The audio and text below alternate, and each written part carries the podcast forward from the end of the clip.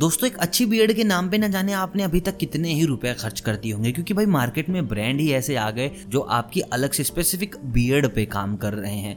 अगर आपकी beard patchy beard आती है और बियर्ड ऑयल के नाम पे बियर्ड वैक्स के नाम पे मतलब कि बियर्ड ग्रोथ के नाम पे लोग कितना भी पैसा खर्च करने को तैयार हैं। ऐसे में देखिए, मैं आपको बताने वाला हूँ कुछ बिल्कुल बेसिक चीज़ें जिससे कि आपकी बियर्ड में तो ग्रोथ होगी ही।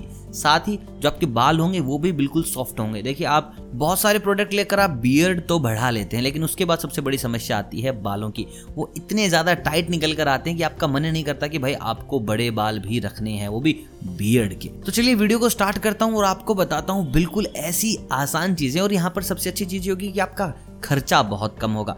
आपने अभी तक ना बहुत ज़्यादा पैसे लुटा दिए होंगे, बीएड पे करीब करीब पंद्रह हज़ार तक आपने अभी तक लुटा दिए होंगे, अगर आपके पास अभी अच्छी बीएड है तो। अगर आपकी बीएड ही नहीं है अपने दोस्तों के लिए बीएड देखो और उनके पैसे बचाओ। बताओ उनको कि कैसे बीएड की ग्रोथ होती है, कैसे बालों में शाइन आती है। उससे पहले do let me know in comments कि आपने ना ऑनेस्टी के साथ बताना कि आपने अभी तक बीएड के ऊपर कितना खर्चा कर दिया है। और हम चलते हैं बीएड ग्रोथ को लेकर। और जो लोग सोच रहे हैं कि भाई, बहुत महँगे महँगे बीएड ऑयल्स बताने वाला हूँ तो प्लीज़ ऐसा कुछ भी नहीं होने वाला। कुछ ऐसे बेसिक ऑयल बताऊँगा जिससे आप आसानी से बीएड ग्रोथ कर सकते हैं और ये आपके घर में ऑलरेडी है। देखिए, इस लिस्ट में मैं सबसे पहले बात करूँगा अच्छी डाइट की। देखिए, आपकी बॉडी पर जो भी ग्रोथ होती है, वो आपकी अच्छी डाइट से होती है।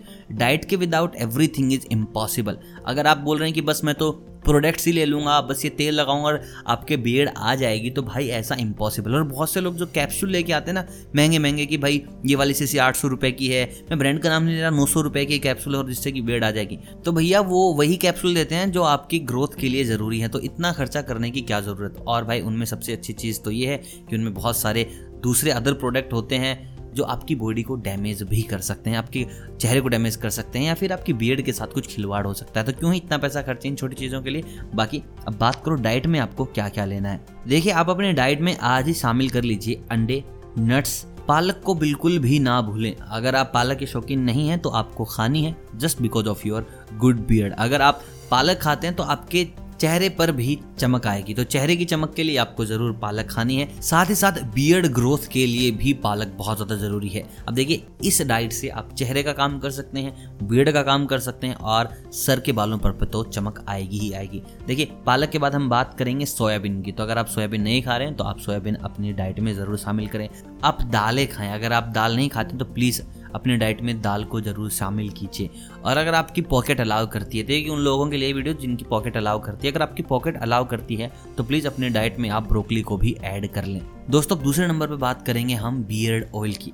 देखिए, बियर्ड ऑयल में आपको कुछ ऐसा नहीं बताने वाला कि आप उस ब्रांड का बियर्ड ऑयल खरीदो, उस ब्रांड का बियर्ड ऑयल खरीदो। आपने बहुत सारी वीडियोस देखी होंगी जहाँ बताया गया है कि भाई इस ब्रांड के बियर्ड ऑयल से आपको फ़ायदा मिलेगा। ऐसा कुछ भी होने वाला नहीं है। आपको बियर्ड ऑयल के नाम पर यूज़ करना है नारियल का तेल।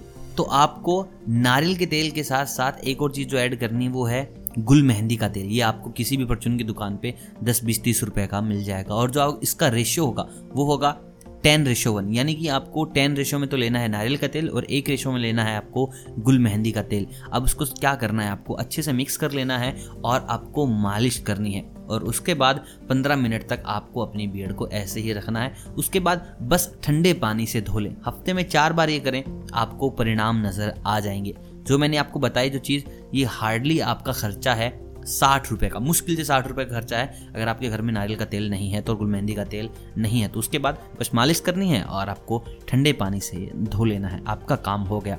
आपके चेहरे पर सबसे पहले तो कील मुहासे बिल्कुल भी नहीं होंगे। बिल्कुल आपका चेहरा साफ़ रहेगा, दमकेगा और सबसे अच्छी चीज़ ये होगी, आपकी जो बियड है, वो बिल्कुल भी हार्ड नहीं आएगी, वो बिल्कुल रहेगी सॉफ्ट दोस्तों, अगली चीज़ में हम बात करेंगे उन लोगों की जिनको पैची बियड आती है, जिनको ना बियड रखना ही एक सपना है कि भाई भगवान की दया से थोड़ी बियड आ जाए तो मज़े हो जाए। तो उन लोगों के लिए अगला नुस्खा है दालचीनी और नींबू का। तो आपको यहाँ क्या करना है? आपको दालचीनी पाउडर में नींबू का रस मिला लेना है।